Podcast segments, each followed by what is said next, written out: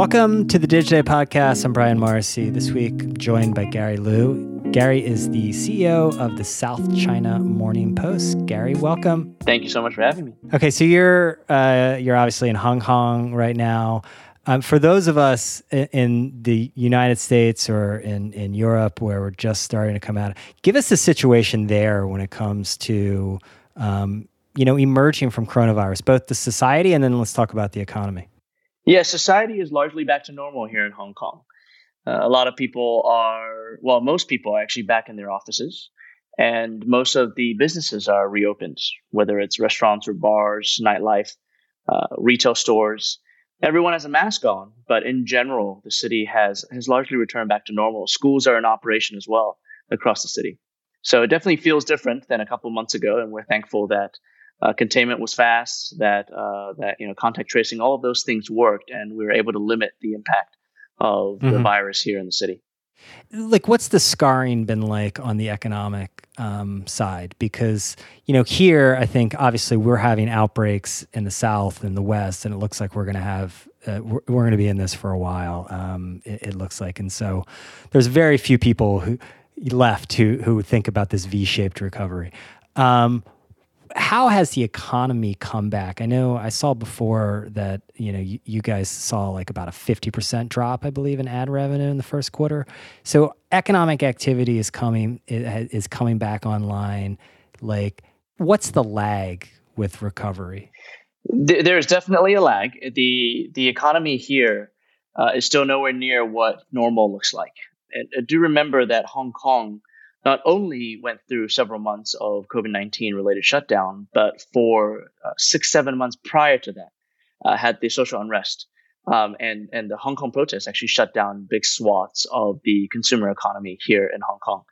Um, and specifically for the news industry, for any media industry that relies on advertising, uh, the primary advertising verticals here in Hong Kong were impacted by both the protests as well as COVID nineteen because because they're very um, the, the the key industry, the key uh, advertising verticals are retail, uh, largely tourism driven retail, F and B, mm-hmm.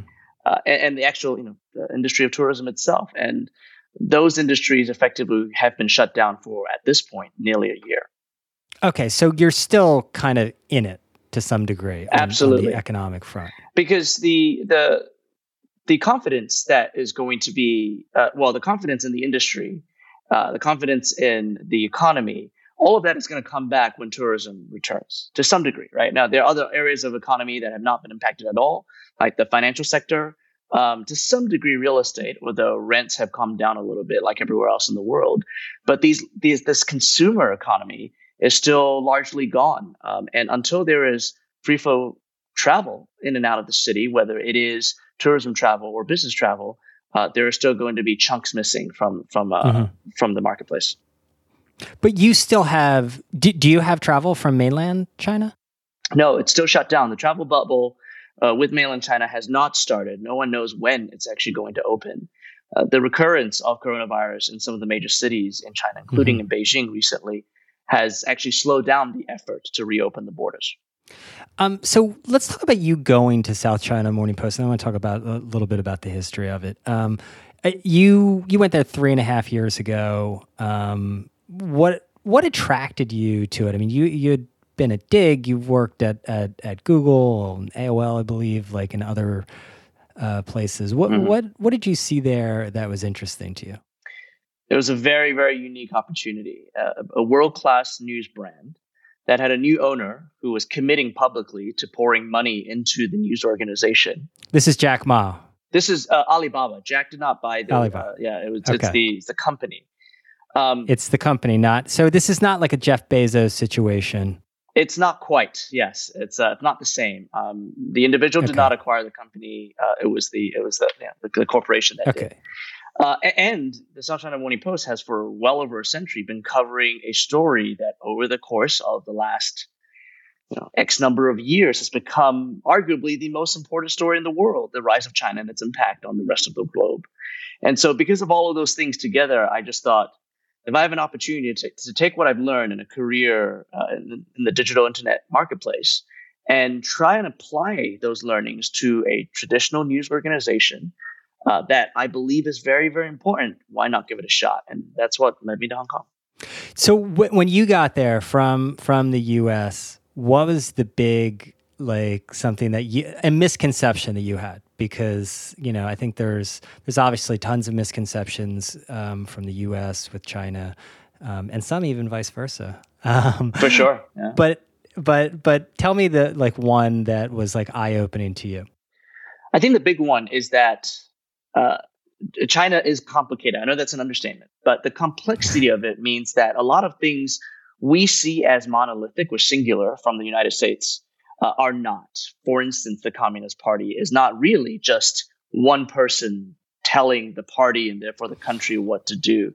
Uh, there are there are arguments and there are disagreements and there are there's all sorts of back background behind the scenes movement uh, mm-hmm. to get to what is expressed as a singular opinion.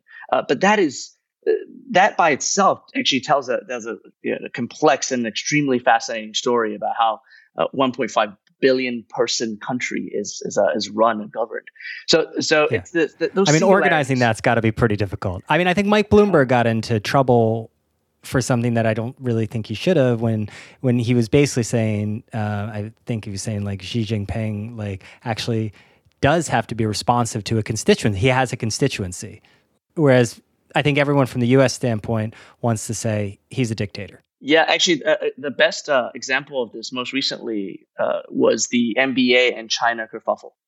Uh, yeah. the, the reality was that this anti NBA movement actually started grassroots. It started uh, because the netizens in China raised their voice and said, "We're not okay with this."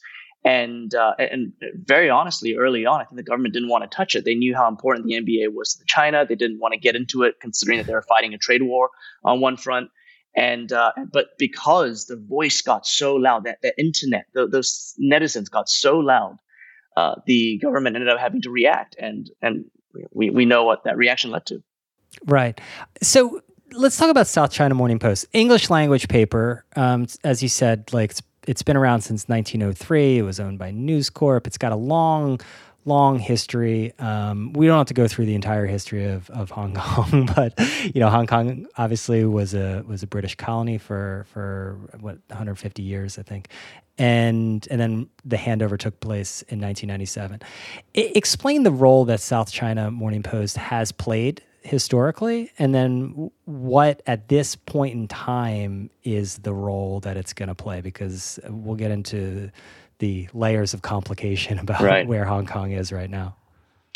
Well, the Post uh, in 1903 was founded uh, by a, a, British newspaperman and an Australian raised Chinese revolutionary.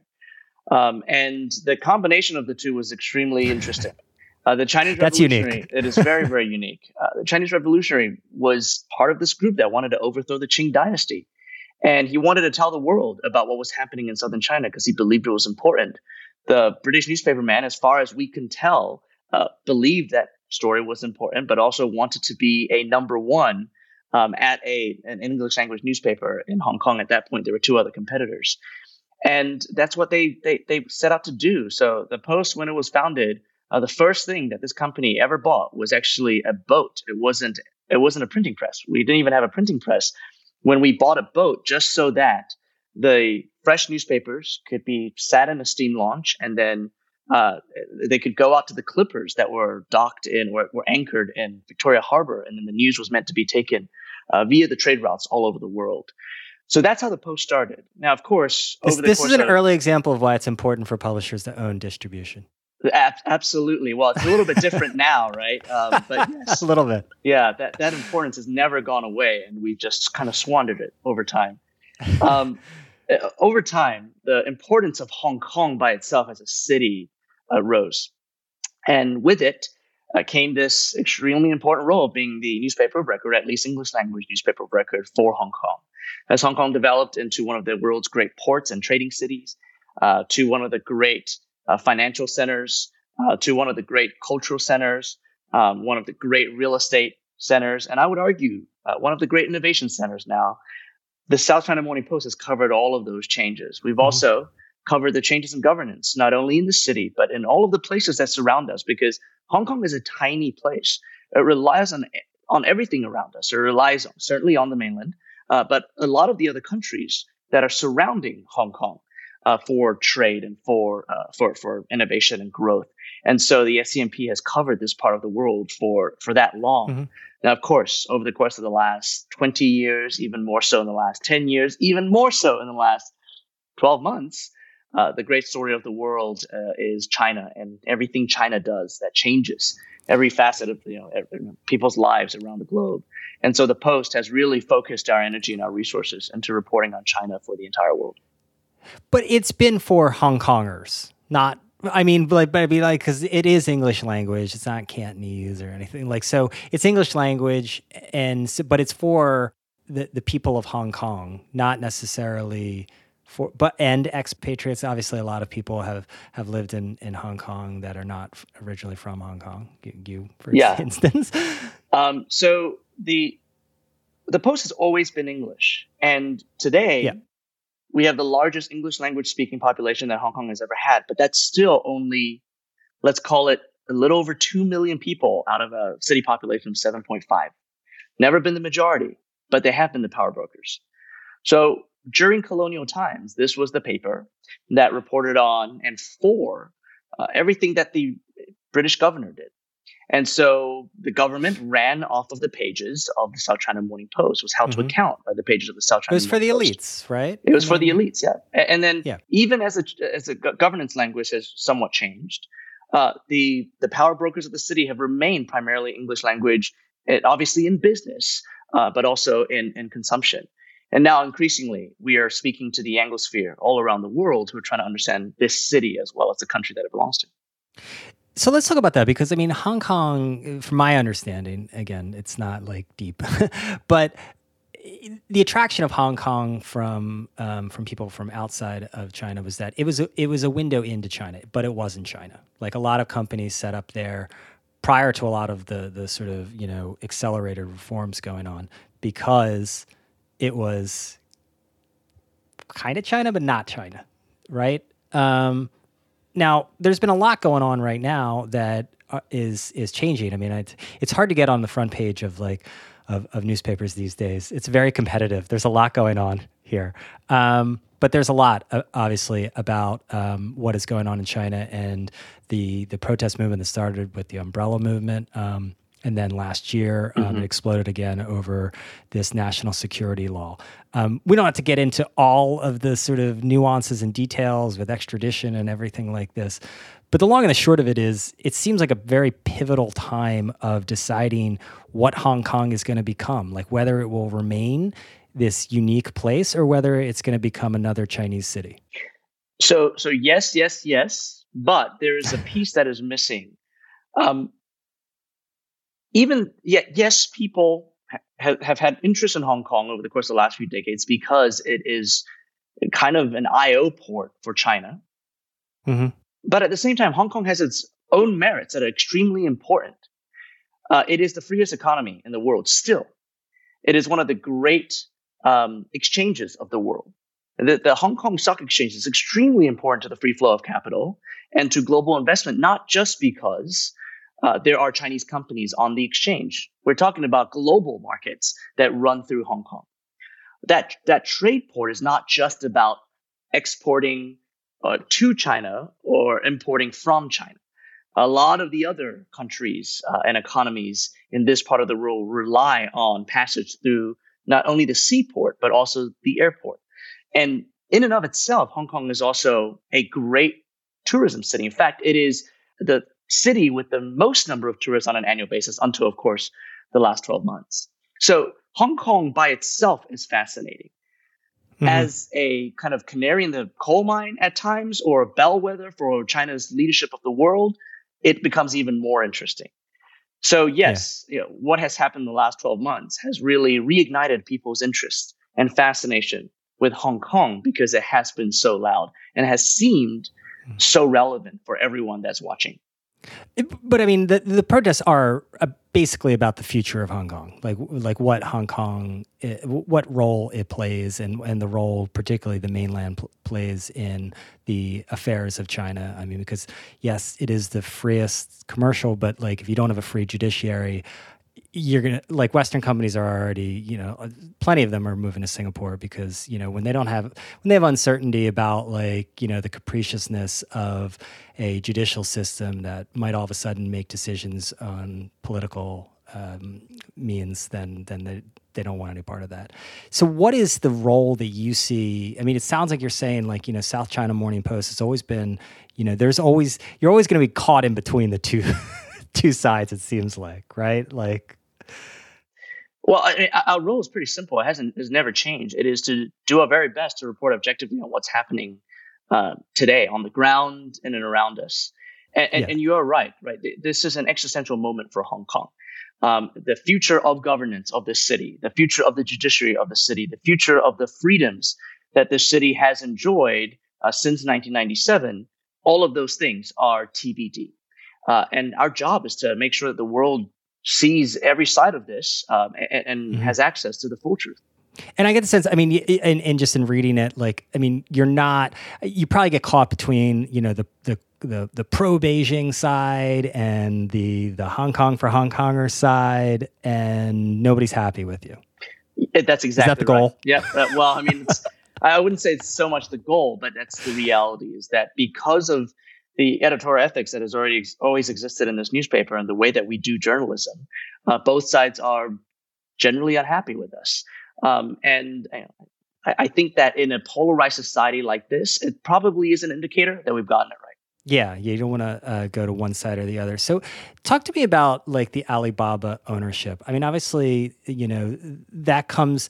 News is a difficult business anywhere these days, um, and particularly uh, when advertising is a big source of revenue. Um, explain to me the opportunities that like being owned by like a gigantic massive entity like alibaba um, but also it comes with its own risks so the opportunities are pretty clear uh, this is a company that has the resources to invest in journalism properly in this moment where actually money is needed to cross the chasm we have to build the right technologies we have to hire the right people and we need to have patience because none of these new whether it is revenue channels, businesses, audiences, they, they don't grow overnight. Uh, and so Alibaba has committed to it. And because of their profitability, they're, they're able to have the patience. That's, mm-hmm. that's the positive. The, the negative is much more on the reputational side. I think that there's an immediate assumption that because Alibaba is a Chinese company, uh, that they're going to meddle in editorial. And that has never been the case. It was not, it was very publicly mm-hmm. discussed and adjudicated when the acquisition happened um, four plus years ago now. And over the course of the last four years, for me, the last three and a half years, there hasn't been a single instance of owner stepping into the newsroom or dictating what the newspaper covers. Uh, mm-hmm. And so we feel very pleased that they've held to that promise of editorial independence while continuing to invest in um, in the newsroom. Why would Alibaba want to own a newspaper? That's a really good question. Uh, I've they ever told the, you? I've asked the owners of this, and uh, and it's, it's it's somewhat personal. I mean, our chairman is uh, Joe Tsai, so everyone talks about Jack Ma. Joe's our chairman. Yeah. Joe's uh, Jack's co-founder, and uh, he has been a 20 plus year resident of Hong Kong, yeah. uh, and is a huge, is a lover of news. He owns the Nets too, and he knows the the the South China Morning Post backwards and forwards and truly believes in the purpose of this newspaper and the importance of this newspaper at this moment in time. And I think he believed that he could play a role in reviving uh, this news organization and, and has done exactly that. And, and he's been kind of vocal about like because he sort of has one foot in both. He understands the U.S. side and and and um, and the Chinese side, I think. Um, and he's he's sort of you know been able to like talk to Americans and sort of is like maybe you don't understand everything that you think you understand. So maybe he sees that role, I guess, for the South China Morning Post. What is the role do you think that it can play with? Obviously, there's a lot of tensions between the U.S. and China right now. I think, you know, look, the people who are anti-Trump like are against him on just about every single thing, and, and and on China, a lot of them agree like mm-hmm. that that the the values just simply don't align, and that uh, the the idea of a peaceful rise is kind of ridiculous, and that they're going to be a competitor to us at best. Um, what is the role you think that can that that that the South China Morning Post can play, as we sort of also figure out the the the role of of of China and I don't know if the U.S. is still the other power. Who knows these days? well, uh, when it comes to American, our American audience, which by the way is is over a third of our audience at this point, I think our role is twofold. Uh, the first is providing a comprehensive story. We are one of the largest reporting corps in China. Of course, we have a you know, big newsroom, the majority of whom are based in Hong Kong. Uh, and, and, this is a Chinese city. We have access to sources and information and both the nuance and the texture of the story. But we also have a 50 person reporting team in mainland China, which is larger than any other global newspaper. I, I think mm-hmm. it's larger than any other global newspaper. And so we're able to report a lot more than uh, a lot of the other you know, news organizations. So the, the information we can provide on any given story, whether it is the coronavirus or the trade war or the rise of technologists in China, we can provide it in, in more comprehensive form, more stories, more understanding, uh, deeper insight and analysis. The second role we play is really to, to provide a um, an alternative voice when it comes to uh, opinion. Now, to be clear, it doesn't mean we don't have the quote unquote Western American voice of opinion. Our opinion pages are very, very balanced. We have those. But those same opinions can be read in many of the newspapers that I grew up reading in the United States. Uh, but the other side of that op-ed argument that we also have in our op-ed section and our op-eds pages, that side of the argument is often unheard in the U.S. And we hope that mm. providing that that insight will allow folks to have a more balanced view of what is actually happening and what uh, you know a lot of the growth drivers or what a, a, lot of the dissent is really about in this part of the world. Mm-hmm. Yeah, give me an, uh, like a recent example. Um, gosh, there's so there, there uh, something are, where I mean, look, we're, we're, reading like the New York Times and we're reading like the Wall Street Journal and stuff like this, and it's it's it's foreign correspondent reporting from from that that part of the world. And there's um, nothing wrong with it. Uh, foreign correspondent no, but it's a particular viewpoint. I think the technology world, as someone who came from the outside into like uh, a place, you know, you have a different viewpoint than the people who uh, have been there their entire yeah. lives, and actually, instead of using technology, which is I think too easy of an answer, uh, okay, let let me take the Hong Kong protests as an example. The Hong Kong mm-hmm. protests were and still are much more complicated than just single issue. It is a movement that has had its roots over the course of multiple decades and and and reached a, a kind of boiling over point because of an extradition bill uh, last year. And the protests themselves actually represented many different opinions uh, and many different hopes for the city of Hong Kong, just the same way as the Black Lives Matter movement in the United States represents many opinions and many points of view. Yeah. So I think that when if we read just global foreign correspondent reporting about the Hong Kong protests, it might boil it down to the most important, and I'm not saying it's wrong. it, it is the most important uh, call and the most important point of these protests, but it does not flesh out everything else that's in the periphery, and that periphery matters. It matters to the to understand Hong Kong's complexity. Uh, uh, why people felt so necessary to step into the streets in the millions and call for change in governance. Um, how we you know got to a point where there's an entire generation of folks that feel deeply disenfranchised, even though there is ironically more voting power today in Hong Kong than there was during colonial times. So all of those nuances uh, need to be examined to actually to, to understand the full story. Right. We're going to take a quick break to hear from our sponsor. So let's talk a little bit about the business model. I mean, you have to make money, right? Yes, we do. That's Absolutely. the goal. Okay. uh, that's okay. it's the it's the only way long term to, to to ensure and protect editorial independence. Okay. So when Alibaba bought um, South China Morning Post, they took down the paywall. Yes, they did. That that sounds crazy these days. No, it was what's the what's the idea? What's the idea there? The goal is simple. The, the transformation of the post is not just a print to digital transformation. That's just a means to an end. The transformation yeah. was about taking the Post from being a Hong Kong newspaper serving primarily just Hong Kong people to being a global media company that serves the world. And so taking down the paywall was necessary to grow that reach. Uh, people who don't know the brand, who don't, uh, you know, on face value understand the importance of a rising China. This is, of course, before trade war and COVID 19 and everything else that's going on. Yeah. Um, we're not going to pay $10 or the equivalent per month for the South China Morning Post. So we, we Alibaba did. I wasn't even here at that point. Made the hard decision mm-hmm. to take down the paywall and invest in audience growth. And what that has led to, along with a lot of investment in technology, in uh, distribution and product building, and in people, what what had, that has led to was a four mil, from four million monthly active users when the paywall came down to 50 plus million monthly active users just a couple months ago. And that growth would have been impossible if the paywall mm-hmm. was up. Now, and, and most uh, is is the largest part of your audience obviously outside of Hong Kong.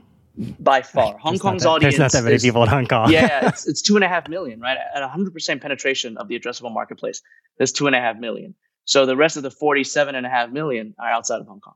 And the, the so has that changed? Single, no, I'm sorry. Has that changed like the actual content? Like, cause I mean, trying to trying to balance the the you know are you covering it you know are you covering stories for for hong kongers or are you covering stories for like hong kongers and for some elites in mainland china and people in in the region or are you covering it for like people in New York or whatever in San Francisco who you know have you know particular interests in this part of the world and where it, it's going. It definitely has changed, but thankfully it's been largely incremental.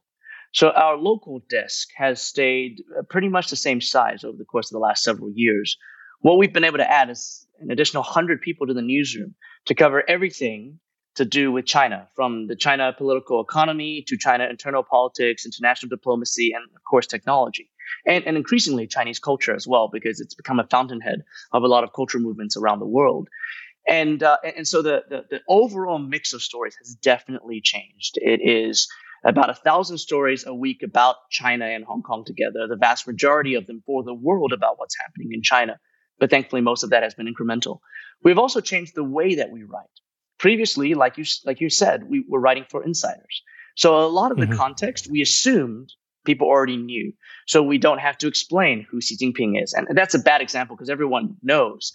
But folks that are other folks that are on the Politburo Standing Committee in, in Beijing or uh, political figures here in Hong Kong, we never had to explain the context. When we're referring to moments in Chinese or Hong Kong history, we didn't have to explain the significance. Increasingly, we know we're writing for a global audience, so that context is being inserted into the news copy mm-hmm. So that, uh, again, people can have a more comprehensive understanding. And I would guess that ideally expands your advertiser base. Ideally, right? it does because the audience is global.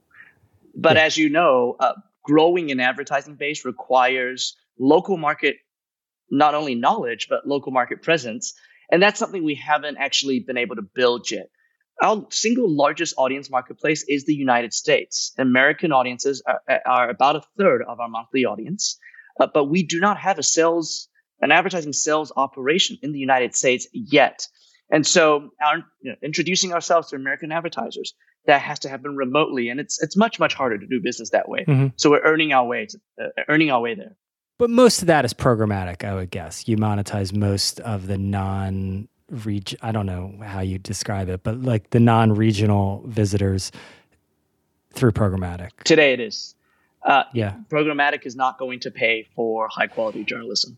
Uh, not not likely. So so you got to uh, build a direct business. Um, what um what are the biggest categories? I mean, you mentioned tourism, retail. I would guess finance too. Maybe not. Yes, finance. Um, obviously, private wealth finances, banks, um, IPOs. Actually, still they they advertise in our, in our newspaper as well as digitally. Uh, so yeah, so those are the key verticals for us. There are a lot of non-endemic advertisers now finding their way to news because uh, news, well, actually, content uh, suitability and safety matters uh, a lot now, uh, and of course, news organizations like ours, because we have one-on-one relationships with our users, we have we're able to have a lot of first-party data, and so that actually has allowed our ad stack to serve uh, more complicated use cases and more advanced advertisers. So, so, so folks that are looking for better places to put their brand are coming to to the South China Morning Post as an example. We're we're happy to help them. So the the business model is almost entirely advertising. Yes. Today it is. It won't be like that forever. It, it can't be like that forever. So just like everyone else, we are in process of reinventing what business looks like for the Post. Of course, reader revenue is on our roadmap, and COVID 19 has only accelerated our plans to uh, build a product that is worth the value exchange, direct value exchange with our readers. virtual events, right? Our events business was well established, but we were talking about 10 events a year. This year, we're going to do 40 events this year uh, because it's so much easier to put on an event virtually, uh, and there's revenue to be made there. We have established mm-hmm. a new knowledge vertical. It is effectively taking our subject matter expertise and packaging it together for insiders. It's almost a B2B product. Uh, not every news organization can do that because not every news organization has that truly, truly unique, deep expertise, but we happen to have it. And it's one that corporates are willing to pay for. Um, and then on the advertising side, we just have to get better with ads. We have to, like I said, use first party data properly, build personas in a way that uh, that that are truly targetable, that are understandable. We have to level up so that we can compete against networks.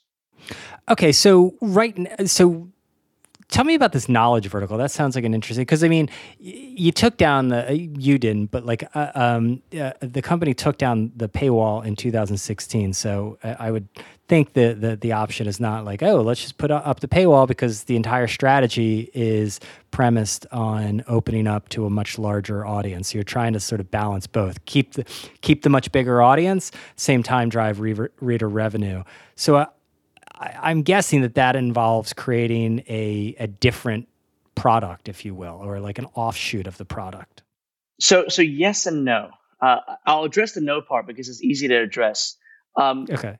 Our goal of taking down the paywall was to grow to a certain scale, and we have far exceeded that scale already. So it's it's about when is the right time? When do we believe we have the right product uh, for us to ask audiences, some audiences around the world, uh, to start paying for the South China Morning Post again. And that is actually going to come sooner rather than later. I think Oh, okay, so you can go back to we like back. A, a, similar paid yeah. model. Well, first of all, the world is a very different place than it was four yeah. years ago, right? Not only well, paywalls are even different now. It's not an all or nothing. You can have a dynamic paywall. You can give people five. You can five articles free. You can target certain yeah. segments versus other segments. Yeah. So, so those three things: the the the importance of the story that we cover is different. Uh, paywall technology itself is different, and propensity and willingness to pay for news is also very, very different than four years ago. So I do think that this is the right time for us to explore and to experiment and to ask our readers, hey, are you willing to start paying for some of our news uh, again? But the knowledge vertical itself is meant to be incremental to that. Um, and it is meant yeah. to be different because there is a deep insight and expertise that the Post has that is very, very u- unique. Uh, and so what I'm talking about is like again, take take tech for instance. I think that most technologists in the United States, people who work in the tech industry, can probably paint in broad strokes why the China tech industry is interesting. They'll say that it's very, very large. They'll say that you know there's a lot of government money and a lot of private money, so it's subsidized really, really well. Um, they will throw out AI and probably fintech and I don't know, but but they, they don't know the, the, the actual depth of it.